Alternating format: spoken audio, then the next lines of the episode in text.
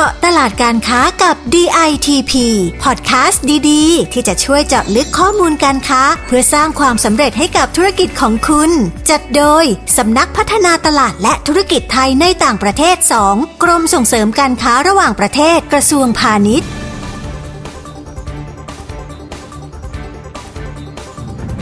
สวัสดีค่ะพบกันเช่นเคยทุกวันจันทร์ถึงศุกร์นะคะกับพอดแคสต์เจาะตลาดการค้ากับ ดี ไอ ที พี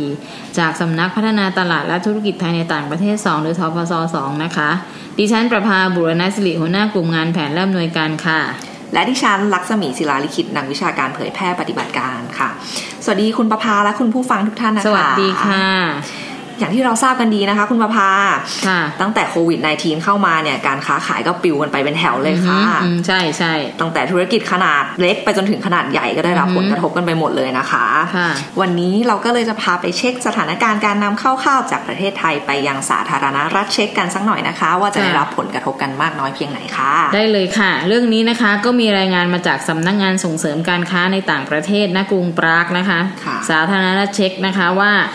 การนำเข้าข้าวจากไทยในสาธารณรัฐเช็กนั้นเนี่ยได้รับผลกระทบค่อนข้างหนักเลยนะคะเพราะว่าดูได้จากกลุ่มผู้บริโภคหลักก็คือกลุ่มภาคครัวเรือนที่จะซื้อผ่านร้านค้าปลีกค้าส่งซูเปอร์มาร์เก็ตและไฮเปอร์มาร์เก็ตเนี่ยนะคะมีสัดส่วนอยู่ที่ร้อยละหกสิบค่ะส่วนอีกกลุ่มหนึ่งนะคะก็คือภาคธุรกิจประเภทโรงแรมร้านอาหารสถานศึกษาโรงพยาบาลกลุ่มธุรกิจบริการจัดเลี้ยงซึ่งมีสัดส่วนอยู่ที่ร้อยละสี่สิบค่ะค่ะนับว่าเป็นโอกาสที่ดีสำหรับผู้ประกอบการไทยเลยนะคะค่ะสำหรับการนำเข้าข้าวจากต่างประเทศของสาธารณรัฐเช็กค่ะจะนิยมสั่งซื้อข้าวมาเพื่อบรรจุเป็นแพ็กเกจขนาดเล็กค่ะ uh-huh. แล้วก็ขายในแบรนด์ของตัวเองค่ะ uh-huh. ซึ่งข้าวที่เขานำเข้าหลักๆนะคะ uh-huh. ก็จะมาจากอิตาลีค่ะ uh-huh. รองลงมาก็เป็นเมียนมาค่ะส่วนข้าวไทยนั้นอยู่ที่อันดับที่สามค่ะ uh-huh. แต่ว่าอย่างที่บอกค่ะด้วยสถานการณ์ของโควิด สิบเก้า ตั้งแต่ปีหกสิบสามที่ผ่านมาค่ะ uh-huh. ทำให้การนำเข้าข้าวไทยอะค่ะลดลงค่ะแล้วก็มีปัจจัยที่ทำให้เราเสียเปรียบคู่แข่งอย่างอิตาลีเมียนมาหรือว่าเวียดนามอยู่หลายอย่างเลยค่ะ uh-huh.ใช่เลยค่ะเพราะว่าถ้าเป็นอิตาลีนะคะเขาได้เปรียบเราทั้งในเรื่องของกฎระเบียบการนำเข้าเพราะเป็นประเทศสมาชิกสหภาพยุโรปด้วยกันกับสาธารณรัฐเช็กนะคะแล้วก็ไม่ต้องเสียภาษีนำเข้าแถมการขนส่งก็ใกล้กว่าและรวดเร็วกว่าด้วยส่วนคู่แข่งในเอเชียนั้นนะคะราคาข้าวของไทยเราก็มีราคาที่สูงกว่าซึ่งในเรื่องของราคานะคะเป็นสิ่งที่ผู้บริโภคชาวเช็กเนี่ยให้ความสำคัญอย่างมากเลยโดยเฉพาะในช่วงที่ภาวะเศรษฐกิจหดตัวแบบนี้นะคะแล้วแถมเมียนมาเนี่ยก็ยังได้รับสิทธิพิเศษทางภาษีหรือ จี เอส พี เนี่ยส่วนเวียดนามก็มีการทำการค้าแบบมี เอฟ ที เอ กับ อี ยู อีกด้วยเพราะนั้น สองถึงสาม ประเทศเนี่ยก็ได้รับเรียกในผลดีในเรื่องของการยกเว้นภาษีทำให้ราคาขายปลีกหรือขายส่งให้กับผู้บริโภคเนี่ยต่ำลงเราก็เลยเจอภาวะการแข่งขันที่เราค่อนข้างลำบากนิดนึงว่าแม้เราจะคุณภาพดีแต่ราคาเราสูงกว่านะคะคุณผู้ฟังเห็นแบบนี้แล้วน่ากังวลใจอยู่นะคะคู่แข่งมีจุดแข็งเยอะขนาดนี้แถมสถานการณ์โควิดสถานการณ์เศรษฐกิจก็ยังไม่ดีขึ้นอีก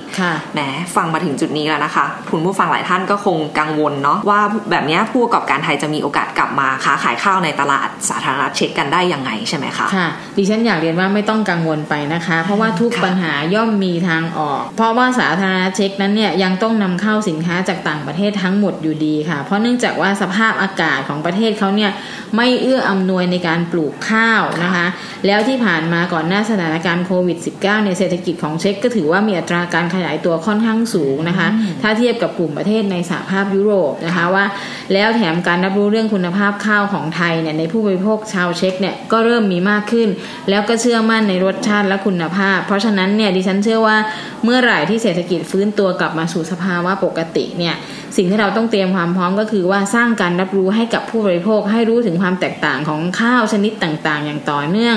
กลยุทธ์นี้อาจจะเพิ่มความสนใจให้กับผู้บริโภคข้าวไทยได้มากขึ้นเพราะข้าวไทยเนี่ยมีหลากหลายประเภทรสชาติก็แตกต่างกันนะคะเห็นด้วยอย่างยิ่งเลยค่ะข้าวไทยอร่อยที่สุดแล้วค่ะถูกต้องเลยค่ะ นอกจากนี้นะคะถ้าผู้ผลิตข้าวไทยสามารถพัฒนาการผลิตให้ตอบโจทย์ผู้บริโภคชาวเช็กค่ะอย่างเรื่องการเตรียมข้าวโดยไม่ใช้หม้อหุงข้าวหรือมีการบริหารจัดการต้นทุนในส่วนอื่นๆแต่ว่ายังคงคุณภาพของข้าวไทยไว้หรือว่าไม่ว่าจะเป็นนวัตกรรมใหม่ๆที่มาช่วยเพิ่มมูลค่าให้กับสินค้าก็ยังช่วยขยายโอกาสให้สินค้าข้าวไทยในสาธารณรัฐเช็กได้ในระยะยาวด้วยค่ะค่ะ ได้ฟังแบบนี้นะคะคุณผู้ฟังก็มีกำลังใจเพิ่มมากขึ้นนะคะแสดงว่าสินค้าข้าวไทยเนี่ยก็ยังพอจะมีโอกาสที่จะกลับมาเติบโตในตลาดสาธารณะเช็กกันนะคะโดยไม่ยากเลยเพราะฉะนั้นผู้ผลิตผู้ส่งออกหรือผู้ประกอบการที่กำลังมองหาโอกาสเนี่ยมองหาตลาดมองหาคู่ค้าที่เหมาะสมสามารถเข้ามาปรึกษาหาข้อมูลเจาะลึกกันได้นะคะที่สำนักงานส่งเสริมการค้าในต่างประเทศณกรุงปรากก็ได้แล้วอย่างหนึ่งที่ดิฉันอยากจะเรียนว่าจาก อี พี อันเนี้ยสิ่งหนึ่งที่คุณผู้ฟังต้องไม่ลืมเลยนอกจากพันธุ์ข้าวที่ดีการหาข้าวที่ดีที่จะไปขายเขาแล้วเนี่ยการทำบรรจุภัณฑ์ที่มีขนาดเล็กต้องลืมไม่ได้เลยเพราะเป็นจุดขายสำคัญอย่างหนึ่งที่ชาวเช็กเนี่ยเขามองหาสินค้าที่ไม่ต้องใหญ่มากอาจจะกินมื้อนึงหรือไปทดลองได้ก่อนนะคะเพราะนั้นอันนี้ก็จะมีจุดอันนึงที่เรียกว่าจุดขายที่น่าสนใจเพราะฉะนั้นนะคะเมื่อทุกคนทราบแล้วมองหาโอกาสแล้วมองหาคู่ค้าที่เหมาะสมแล้วเนี่ยสามารถเข้ามาปรึกษาหาข้อมูลเจาะลึกกันได้ที่ ดับเบิลยู ดับเบิลยู ดับเบิลยู ดอท ดี ไอ ที พี ดอท จี โอ ดอท ที เอช นะคะหรือจะโทรมาสอบถามสายด่วนของกรมส่งเสริมการค้าระหว่างประเทศก็ได้ที่หนึ่งหนึ่งหกเก้านะคะค่ะและถ้าฟังพอดแคสต์ของเราแล้วชอบฝากกดไลค์กดแชร์กด Subscribe ช่องเราด้วยนะคะเพื่อที่จะได้ไม่พลาดสาระดีๆที่เรานำมาฝากกันแบบนี้ทุกวันจันทร์ถึงวันศุกร์สำหรับวันนี้ดิฉันและคุณปรภาต้องขอลาไปก่อนพบกันใหม่ใน อี พี ถัดไปสวัสดีค่ะสวัสดีค่ะเจาะตลาดการค้ากับ ดี ไอ ที พี ติดตามข้อมูลข่าวสารและกิจกรรมดีๆเพิ่มเติมได้ที่ ดับเบิลยู ดับเบิลยู ดับเบิลยู ดอท ดี ไอ ที พี ดอท จี โอ ดอท ที เอช หรือสายด่วนหนึ่งหนึ่งหกเก้า